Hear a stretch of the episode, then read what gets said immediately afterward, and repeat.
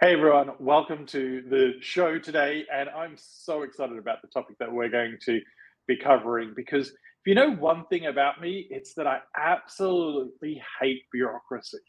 Why did we ever think we needed to create all this red tape to get anything done in the world? Well, today's guest is the co author of a book called Hack Your Bureaucracy Get Things Done No Matter What Your Role on Any Team. Now, if that hasn't got you ready to dive into this show, nothing will. But it's a wonderful book. It's a best-selling book, and we're so lucky to have one of the co-authors with us today, none other than Marina Nitze. Marina, welcome to the show. Thanks so much for having me. Excited to be here. Now, uh, thank you for writing this book. I think bureaucracy needs to go in the garbage, but we can never get rid of it. Uh, and so, giving us the tools to to hack it to, to be able to get stuff done is remarkable. What led you to write the book? Uh, so I used to work in the federal government here in the United States, and as did my co-author Nick. who was actually my first boss uh, in the government, and I came into that, which is right, one of the largest, worst bureaucracies in the world, imagining that it was impossible to make change, that everything would take a million years, and I was really surprised to look around and discover that I was wrong and I was surrounded by people who were making pretty monumental changes at a relatively fast clip. And I wanted to understand more about how that worked. And they were very um, open about their strategies, but they were very specific tactics that I had not really been familiar with. And so then I tried using them myself when I went on to become the chief technology officer of our Department of Veterans Affairs, which is our largest federal agency after the Defense Department. And it, they kept working. And then I kept learning from other people that were getting stuff done, and it kept working. And so Nick and I had a list that we would literally share with our new hires of tactics that could work. Uh, and that's what ultimately came to this book. And then in the course of writing the book, we tried it uh, in a variety of additional environments. So we, it's worked in, you know, the highest echelons of the American government. It's also worked at condo associations. It's also worked at schools. It's also worked in hospitals and small workplaces. So it's really these tactics. They don't all work all the time, but one of them should work in any given situation. Mm. And that's what I love about the book is that it's practical application in any industry. I too have had a stint in uh, government, and uh, I, I, think the external view is that governments are slow, they're bureaucratic, and change is a word you talk about, not something that you do. But it, it is absolutely possible, uh, as you as you attest to, to to make changes at pace within government. You, you you just have to know how to to hack the bureaucracy, to use your term. So um, I'm wondering, what's your favorite bureaucracy hack, hacking tactic? Yeah, so it was hard to choose because there's 56 in the book, but um, I would say my favorite, which I continue to use all day, every day in my current life, is looking between the silos. So I think we're all probably familiar with, you know, a, a bureaucracy of any size starts getting siloed teams, siloed decision makers, siloed departments. And those silo teams, it almost feels like they have sentries posted on the outside that are there to defend against anybody coming in and looking around and trying to make change. Uh, and often I've seen people fail pretty ex- explosively because they go right at the heart of the problem, right at the team that's that's in charge. And again, that team is well defended and they know how to stop your your changes. But the handoffs between the teams are where there is often rich opportunity space that is completely undefended and and not understood at all. And so, what I really encourage is whatever space you're in, commercial, public sector, nonprofit, um, take a process that you're frustrated with and follow it in incredible detail from start to finish. If it's an application form, if it's a sale, if it's a complaint process, right? And and don't do this abstractly. You want to really follow a real person or a claim or an application through. And in the course of doing that you're going to see the different handoffs between the silos. And that's where you might have a bunch of aha moments. Again i feel like i do just about every day. And i people consider this to be almost my like secret professional weapon in my day now where i'm a crisis engineer. But i'm telling you freely this is the same thing that i do everywhere which is follow the process and then look at the handoffs because you may find incredible opportunities to make changes or transformations or delete steps or add steps um, with almost no resistance. And I'll tell one quick story here. So I was helping uh, one of the states in the United States streamline the way they were licensing foster parents. And to do this, it took hundreds of days to finish this process. And during those hundreds of days, there were kids, babies that were sleeping on the floor of the office waiting for their grandparent or their aunt or their uncle to get through this paperwork process. So very, very high stakes. And, you know, people were very reticent to make change because change could mean, you know, safety issues or lawsuits. It's very, very scary.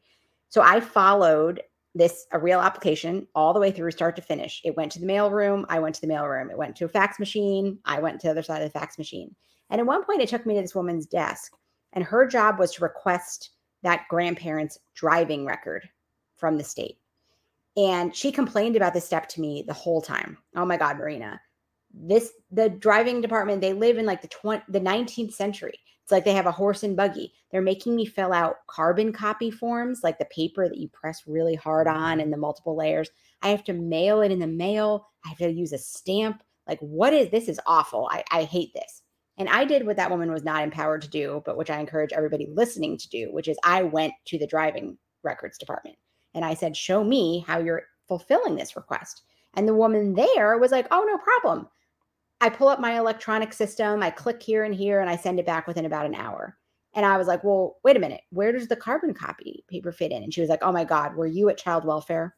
Those people live in the 19th century. They keep sending me this carbon copy form when they could be emailing it me like the rest of everybody else. So I immediately introduced these two women, and within one hour, we had shaved 32 days off the process of becoming a foster parent because we eliminated this carbon copy step in the mail, et cetera. And and you may be shocked to find how many things like that are happening all the time because nobody's job is to own the end-to-end process. Everybody's job is to own the parts inside their silo. So really encourage you to my favorite one all the time, just because it's such a rich source of change and opportunity is looking between the silos.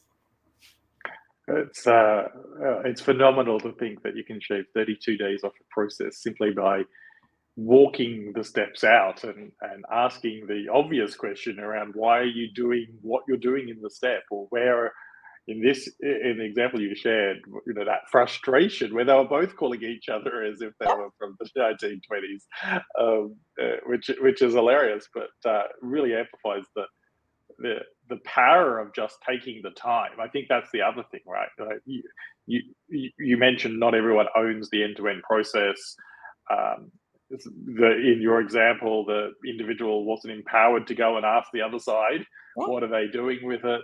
Um, yet, uh, taking that step back and and seeing what happens at each step makes uh, makes all the difference. I I I, love that uh, there are so many examples in the book that are along those lines, where it, especially coming from the customer space, especially be your own customer.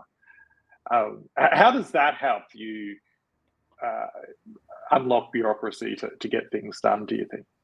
Yeah, so trying and being your own customer, uh, or like the show Undercover Boss, where someone is going out and trying to consume your product and consume your service. And obviously, depending on your industry, this can be harder or easier. You know, if you're a doctor, you can't really show up in your own emergency room pretending to have appendicitis or something. But there's lots of different ways that you can try. It can really open your eyes to what your customer's experience is in ways that you can improve it you can reduce time you can remove friction um, and i think a combination of being your own customer and then of talking to your customers um, and i am not as much a fan of like super structured focus groups and surveys as i am of simply going out and talking to people um, and under getting their feedback watching them actually go through a process fill out a form complete a sale you know submit a comment whatever they're trying to do uh, and observing and then finding ways that it may be sped up. And when you combine that with looking between the silos and understanding all the process that goes on later, you may be able to eliminate a bunch of steps entirely or change what they look like and make that customer experience that much better, that much more loyal, um, that much cheaper, whatever the incentives are that you have. Um, with this understanding that just to way too many people don't have. It, it can be free. You can go, you know, when I was chief technology officer of the VA, I would literally sit on a bench at hospitals and talk to people.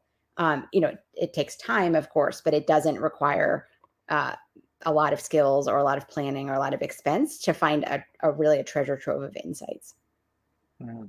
Uh, well, it, other than your time, it's it's potentially free, especially yeah. if the customers are at your website and uh, the the skill of a conversation isn't a difficult one. Yeah, and and you can just ask a question and be that curious two year old ask why and and then go from there. So I absolutely love that. Now, uh, in the one of the things that hit me about your book when I first picked it up was, uh, when I say picked it up, the digital copy, but, but was uh, the, the, I'm going to say the content. It goes over two or three page, pages, maybe even on to four pages, because there's uh, you've you've logically grouped everything, and there is just so many different ways to hack the bureaucracy. So uh, I, really don't care which uh, industry you're in. I can guarantee that this book can help you. Um, so it's a phenomenal work, but I'm just wondering, out of all of the the different ideas that you share, what's the most difficult to implement? Yeah, so the most difficult one uh, for me and what I've observed in other people is you can't try to make the bureaucracy care. Um, and I see a lot of people fail on this because ultimately bureaucracies are entirely made of humans, but bureaucracies are not human and they can't respond to emotional arguments or pleas. And by this, I really mean, you know, let's say that you're trying to get approval for something, for a change or for an order to go through or a budget or whatever it may be. There is a formal process in your bureaucracy, and it might be painful and it might be long and it may be nonsensical at times, but there is a process to fill it out. And that process probably does not include uh, emotions or even, and this is sort of a stark way to look at bureaucracy, but it's really been my experience, it often doesn't take into account the end impact at all. So, you know, I used to work at, at our uh, veterans department. And then I've done a lot of work in foster care as well. And you see people make a lot of emotional pleas that, hey, if I can't get this tool or I can't get this funding, this many children will be homeless. This many veterans will not have access to health care. These are very important, critical arguments, but they don't fill out the boxes on the approval form. And so when you are facing something, when you're arguing with IT or legal or budget, that you're trying to make your case, uh, I discourage folks from making the emotional, heartfelt kind of high school debate argument as much as ask the questions about what they need to make the approval or the decision. Get the form, get the approval, get the policy language, and then spend your energy and your emotions filling that out exactly. If you need to answer like ridiculous, truly ridiculous questions about IT security in order to get, you know, a spreadsheet so that a bunch of kids in foster care are not homeless, fill out the spreadsheet with a bunch of questions. Like, don't try to talk your way past it or around it because there is there is no way through a bureaucracy with emotional arguments. The way through the bureaucracy is the bureaucracy. Mm-hmm. Yeah. I, and I think in the moment, it's easy for us to get caught up in the emotional side of things, especially when you're working in uh, high stake environments where individuals' lives are being impacted. But uh, if we can go a bit further, what, what I'm hearing is do the bureaucracy, work the bureaucracy. And then after you've got whatever it might be, the, the system, the the approval for whatever, um, then look at how you can have conversations to improve the efficiency of the bureaucracy, as opposed to trying to make it care. Yeah, absolutely that. Um, and that's where the talking to users, trying to be your own customer, that might unveil the tools or the policy changes that you need to solve the problem. But then again, uh, the emotional, the way to get the approval is the approval form. And we call this tactic, it's sort of a meta tactic in the book, which is using the bureaucracy against itself. Um, mm-hmm. Bureaucracies are fundamentally made up of policies and rules and procedures and guides. And way too often we see people with the best of intentions trying to skirt all of it. I'm going to go around it. I'm going to go under it. I'm going to, you know, ignore this rule this one time. That works sometimes exactly once. And then the bureaucracy will spring up 10 new rules and forms and guidelines to keep it from ever happening again. And so what really works better is write a new policy that codifies what you want to do update people's job descriptions so that their job is to do the thing that you want them to do change the the metrics for promotion bonus and like and bonuses and and um, step upgrades so that the people are literally incentivized to do the new behavior that you want them to do and when you do that it feels slower it can be frustrating but then it takes the next person you know 30 years and 10 times as much work to undo your change. Whereas if you just go around the bureaucracy and you try to use some duct tape spaghetti, again, it might work once, but it, nobody will be able to follow in your path. Mm. If you can't, uh, if you can't beat them, join them. In other words, uh, uh, improve the bureaucracy for your outcome. Yeah.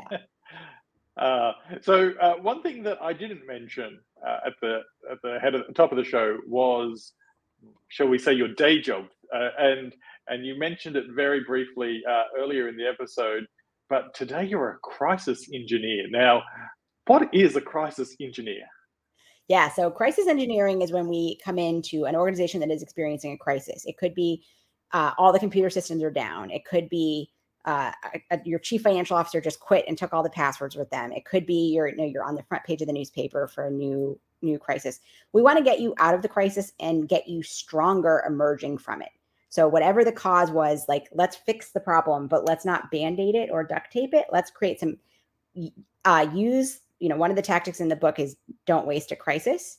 And this was really just kind of perma crisis engineering is, aha, there's a crisis. There is a moment of, uh, there's a window where we will have um, access to funds or resources or changing a policy in a way that we will not, and potentially even as soon as tomorrow. How do we maximize that window so that we make changes that will prevent the next crisis from ever happening? Mm. I love that. Use the use the crisis to drive a wedge in that bureaucracy, to, to change the bureaucracy so that hopefully you avoid the crisis ever happening again, but also that you build a build back a better, stronger organization, um, and that the crisis isn't isn't wasted. I, I love that. I, I've done a lot of I've had the privilege of working in a lot of companies during crises, which sounds counterintuitive, but you definitely learn a lot about uh, a whole pile of things, including yourself during a crisis.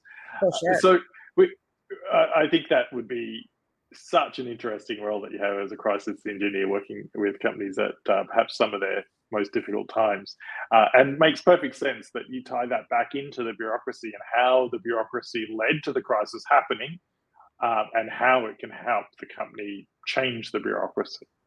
So I'm I'm wondering whether, in your experience, the bureaucracy is is limited to big business and large government organizations, or does bureaucracy creep into some of the some of the smaller businesses out there as well?